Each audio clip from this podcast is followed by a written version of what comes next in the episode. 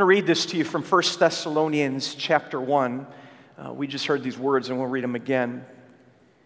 And Paul writes by the Spirit to the church in a town called Thessalonica. He says, We always thank God for all of you, mentioning you in our prayers. We continually remember before our God and Father your endurance, inspired by hope in our Lord Jesus Christ.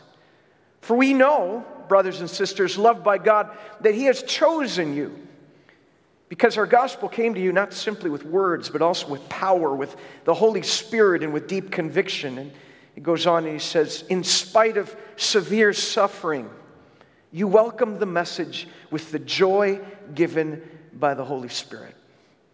It's God's word. And, you know, it's one thing to read those kind of words uh, of, of, people living out their faith and being encouraged by that in, in the midst of suffering. It's another thing to see it in our modern day life. Does that play out today? People suffering for the gospel in very real, real ways. We're being faithful, even in spite of circumstances. I want to read to you an email that circulated recently of events in Iraq. Um, some of our mission partners there in, in LCMS church presence in Iraq itself um, came through originally through the Oklahoma district, as well as some connections at, at Concordia Irvine. And uh, is what it said uh, in regard to uh, Dan and Marilyn Wilson, Lutheran missionaries in Iraq. Um, said this uh, Please pray for them. Uh, they're missionaries in the areas that are being attacked by ISIS, and they're asking to be showered in prayer. As ISIS has taken over the town they are in today, they, uh, they said ISIS is systematically going house to house to all the Christians and asking the children, this is noteworthy, the children to denounce Jesus. So far, not one child has. And so far, all have consequently been killed but not their parents. The UN has withdrawn, and the missionaries are on their own. And they're determined to stick it out for the sake of the families, even if it means their own deaths. While they are afraid, and who wouldn't be, they have no idea how to even begin to minister to those families who have seen their children martyred in front of them. Yet they say that they know God has called them there for some reason to be His voice and hands at this place, at this time. Even so, they're, they're begging for prayers, for courage to live out their vocation in such dire circumstances. And like the children, to accept martyrdom if they are called to do so. These brave parents instilled such fervent faith in their children that they choose martyrdom. Please surround them in their loss with your prayers for hope and endurance and perseverance. Can you imagine watching a child be beheaded, because that's actually how they've been going about this systematically in front of parents? This is hard.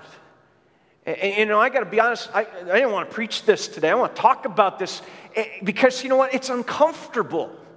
It doesn't fit within our American ideal of comfort and, and safety and freedom to hear stories like this that are very real, that are happening every single day. And this is nothing new.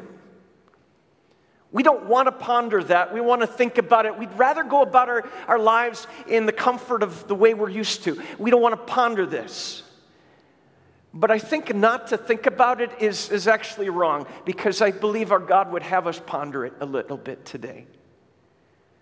As uncomfortable as it may be, we need to become a little more accustomed to what this means. And, and, and just to focus on this a little bit, there's some, some facts out there, statistics, in terms of Christianity and persecution. I want to share some of those facts with you. Um, as we look at in recent days, in particular. Here's one uh, Christians are the most persecuted religious group worldwide. An average of at least 180 Christians around the world are killed each month for their faith. Um, that is a conservative estimate, and, and, really, as you look at facts and figures on this, sometimes you'll see much, much more than that because there is a difference. You might say Christians that are persecuted or killed um, politically just because they're associated, as it often is in the case of Americans, um, targeted as being Christians, even if they're not Christian by faith, because they're part of a nation that is known in many places as a Christian nation, they get targeted. But this is more conservative in that it's sensing uh, and really depicting those who truly are being martyred because they're standing on the ground for Jesus' name. 180 on average are killed for their faith each month in the world. Um, in, in, many places, we'll see. Um, another fact we want to point out today Christians in more than 60 countries face persecution from their governments or surrounding neighbors simply because of their belief in Christ. Uh, topping that list often is North Korea, uh, where just for having a Bible you will be tortured or often put to death. Uh, other places like Iran, where Pastor Saeed has been in the news for a long time in Christian circles for being imprisoned for his faith in Jesus and his refusal to recant that. He, has been in prison for a long, long time now, and, and uh, he's an American. Uh, you don't always hear a lot about him in the press unless you dive into the Christian press and realize we have an American pastor who's been held in Iran for an extended period of time. Places like China, where people are also uh, tortured systematically for faith in Jesus, and or if they are found with an illegal, uh, non-registered Bible, they can be actually put to death. And, and on record, China has many martyrs on record again and again, one of the leading nations of Christian persecution. Places like India as well, or, or others that, in Pakistan. You've maybe heard me tell of a friend of mine who was a pastor in Pakistan who was beat up for preaching Jesus. Uh, it, it is very real, and, and it's, it's happening around us. Um, another fact we want to look at in 41 of the 50 worst nations for persecution, Christians are being persecuted by Islamic extremists. Um, that is, if you've ever thought, doesn't it seem? Well, it is. It's very much true. Islamic extremism is the primary factor in Christian persecution today. It's not the only one. Um, in, in India, for instance, it's often Hindu extremists that are at the hands of, of, of killing Christians uh, or, or other factors. But it is true that is a big push in our world today is ex- Islamic extremism. So if you've sensed that and wondered that, yes, it is true. In 41 out of the 50 uh, countries with the most persecution, that is in fact the case. It's also true that if you've ever heard this, that in the last century, uh, the 20th century, was the bloodiest century on record in, in human history in terms of the number of Christians. It, it accounted for half of those Christians that were martyred in the faith were murdered and martyred in the last century than all other centuries combined. And right now, in this new century, in the 21st century, we're on, on track again to be the bloodiest, even beyond that. Uh, horrendous. And it happens every day. But it shouldn't surprise us. Uh, we shouldn't be so sheltered to think that, that this doesn't happen. It happens, and our eyes as believers in Jesus and followers of Jesus, shouldn't be surprised that people are being put to death or tortured for the faith. I mean, after all, our Savior Jesus even said it would be so. Uh, we read those words in the gospel today where, where Jesus predicts it and, and he makes it clear to, to his disciples. He, he says this He says, You know, if the world hates you, in essence, don't be surprised. Keep in mind it hated me first. If you belong to the world, it would love you as its own. As it is, you do not belong to the world. But I've chosen you out of the world, and that is why the world hates you. And he goes on, he says, They will treat you this way because of, because of my name. For they do not know the one who sent me. Because of the name. Because we bear the name of Jesus. I've told you this, Jesus says, so uh, that you will not go astray. They will put you out of the synagogue. In fact, the time is coming when anyone who kills you will think he is offering a service to God. They will do such things because they have not known the Father or me. Imagine someone putting us to death thinking they're doing this for God. Sound familiar? We see it around us again and again. I'll show you another picture here of Maybe you've seen this on the internet or seen it on, if you're a Facebook follower, a lot of people put this as their personal avatar. in solidarity with Christians in Iraq. Um, this, raise your hand if you recognize what this is, what that symbol is. Uh, very few hands going up, and I'm, why I'm glad I'm bringing this up. This is actually an Arabic N, the letter N. It, it's, it's a, a, symbol that ISIS, as they've systematically gone through neighborhoods to mark homes where Christians live, they put this symbol on the outside of the house, whether they spray paint it or they paint it on. Um, and, and, it's an N which marks that house as a house that follower, follows the Nazarene, the Nazarite. And, and, and you think about that. Uh, you know, in, in Matthew, that, that prophecy that when Messiah would come, that he would be known as a Nazarene. Remember when, when Philip is reaching out to Nathan that he's found the Messiah, and, and, and remember Nathan says, Can anything good come out of Nazareth? And, and Philip says, Come and see. You know, Jesus was known as one who came from Nazareth and the Nazarene. And, and so those who bear the name, even today, of those who bear the name of Jesus, uh, they bear that N letter. Uh, they're, they're ones who follow that Nazarite, that one from Nazarene. And how significant today? Being persecuted for the name of, of Jesus. You know, Jesus said, Don't be surprised when it happens. It, it's not a matter of if, it's a matter of when. We, we shouldn't be surprised that blood has been shed for following Jesus. As sheltered as we've become, it is normal to be, be in persecution mode. It's been the history of our church. You know, I would encourage you, open scripture with me. We're going to just page through and just see how this played out in, in the early church. We're going to turn to the book of Acts. And Acts really picks it up as the second gospel of Luke, where Jesus' ministry, earthly ministry, is, is seemingly concluding, and yet it's only just beginning as, as that Spirit is outpoured. And Jesus makes it clear you know, the Holy Spirit will come on you. You will bear my name. You will be witnesses. And we get to Acts chapter 1, and Jesus ascending into heaven. And then we get to Acts chapter 2. And uh, if you turn there with me, it's right here in Acts chapter 2 at Pentecost.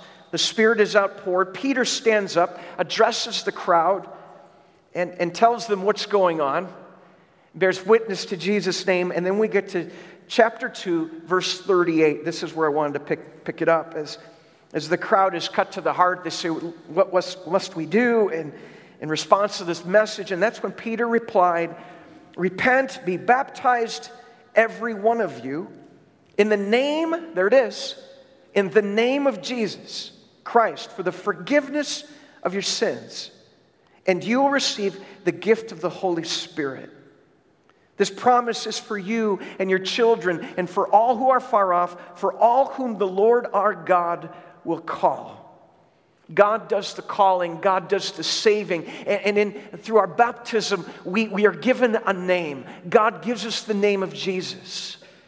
And that Holy Spirit in us that, as Jesus promised, that Holy Spirit would empower God's people to bear witness to his name.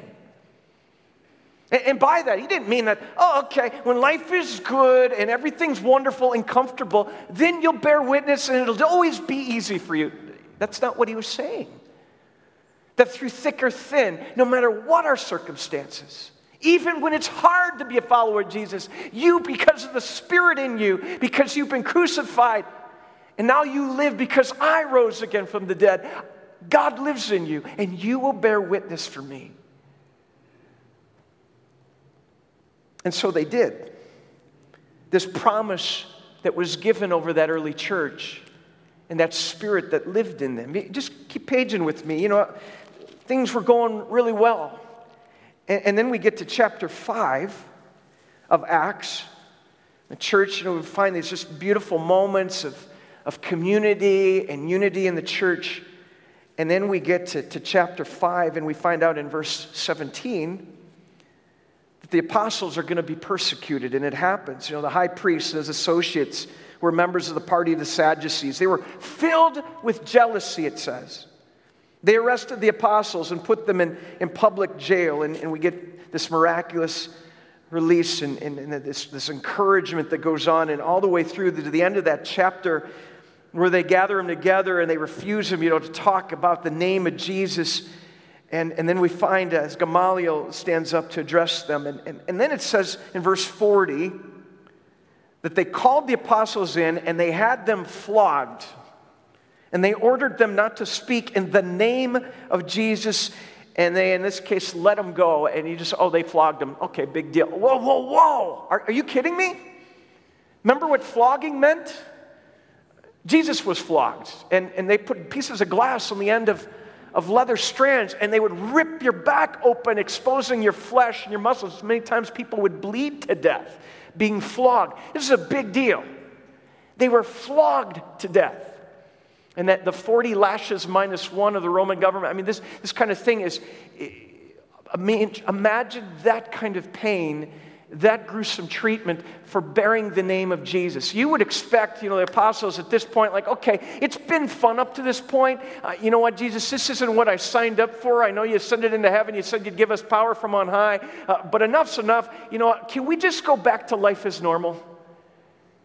But notice what the reaction is. Verse 41.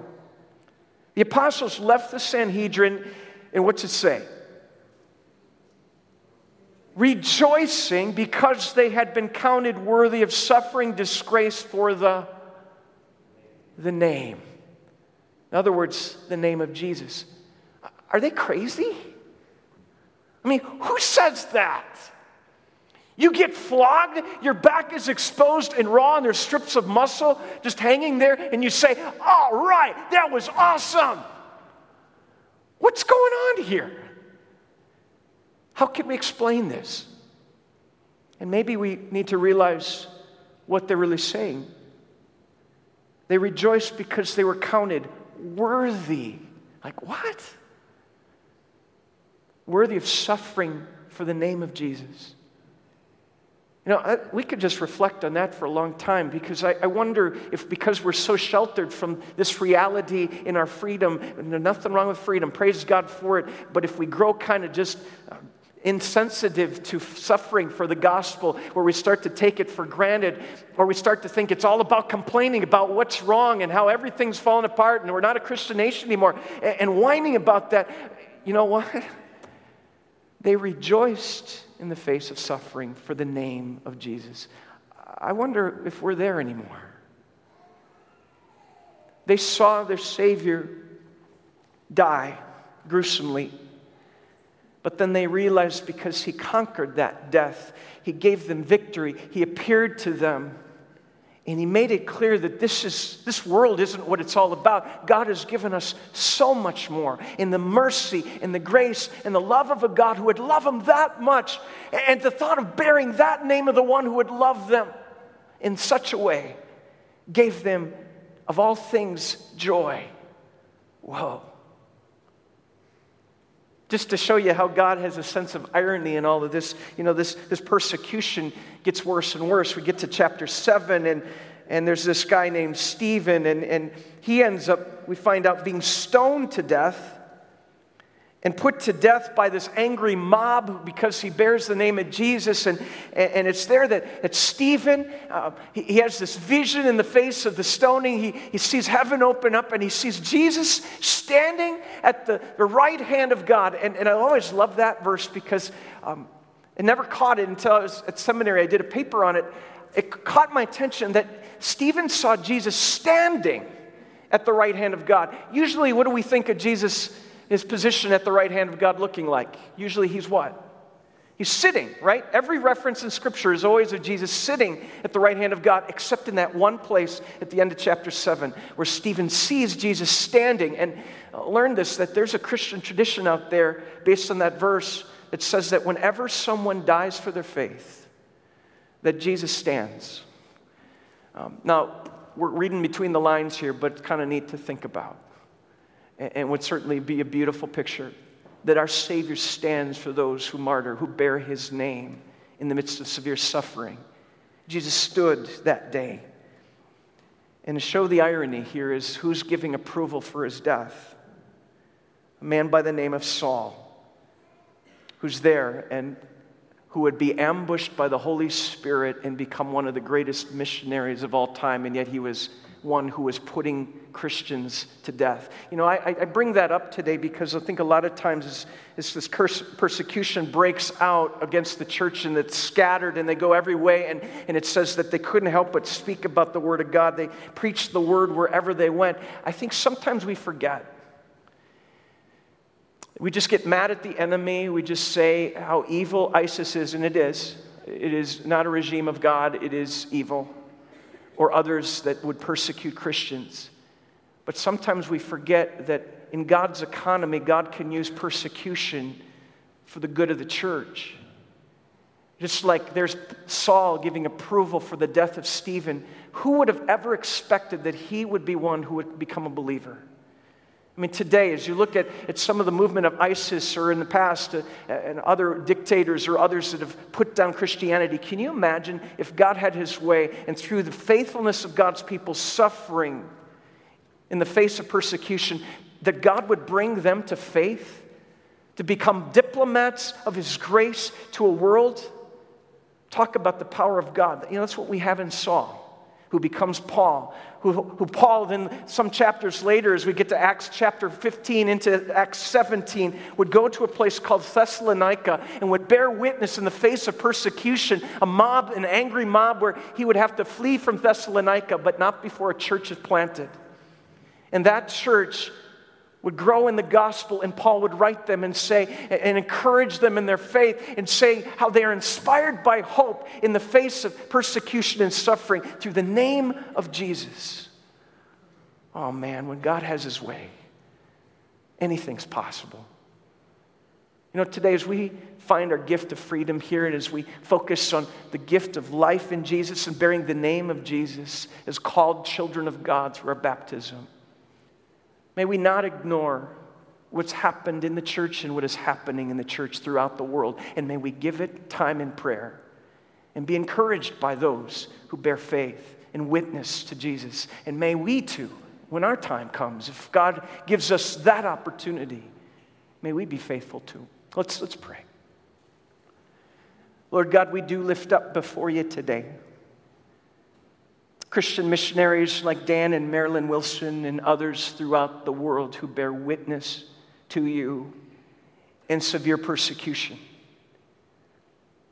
We often, Lord, take it for granted. We do. We fail to bear witness even in the midst of freedom. Lord, may we be encouraged today and ignited through your Spirit to be bold not as complainers, not in retaliation of the world, but Lord, rather in the grace and the love of Jesus to stand steadfast in the faith.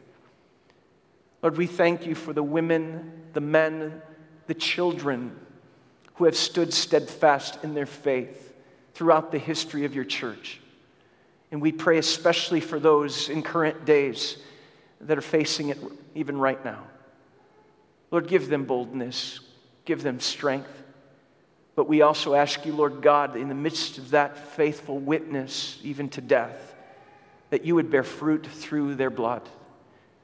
That those who persecute, even they would have a change of heart and be drawn to that amazing grace of Almighty God, to become part of those who bear the name of Jesus rather than fighting against it. Lord, thank you for the gift we share here today of knowing you and being called according to your purpose. Bless us in our faithfulness to you. We pray it in powerful name of Jesus as you live, Jesus, resurrected as the head that cannot be beheaded. We praise you for your name. In Jesus' name, amen. Amen.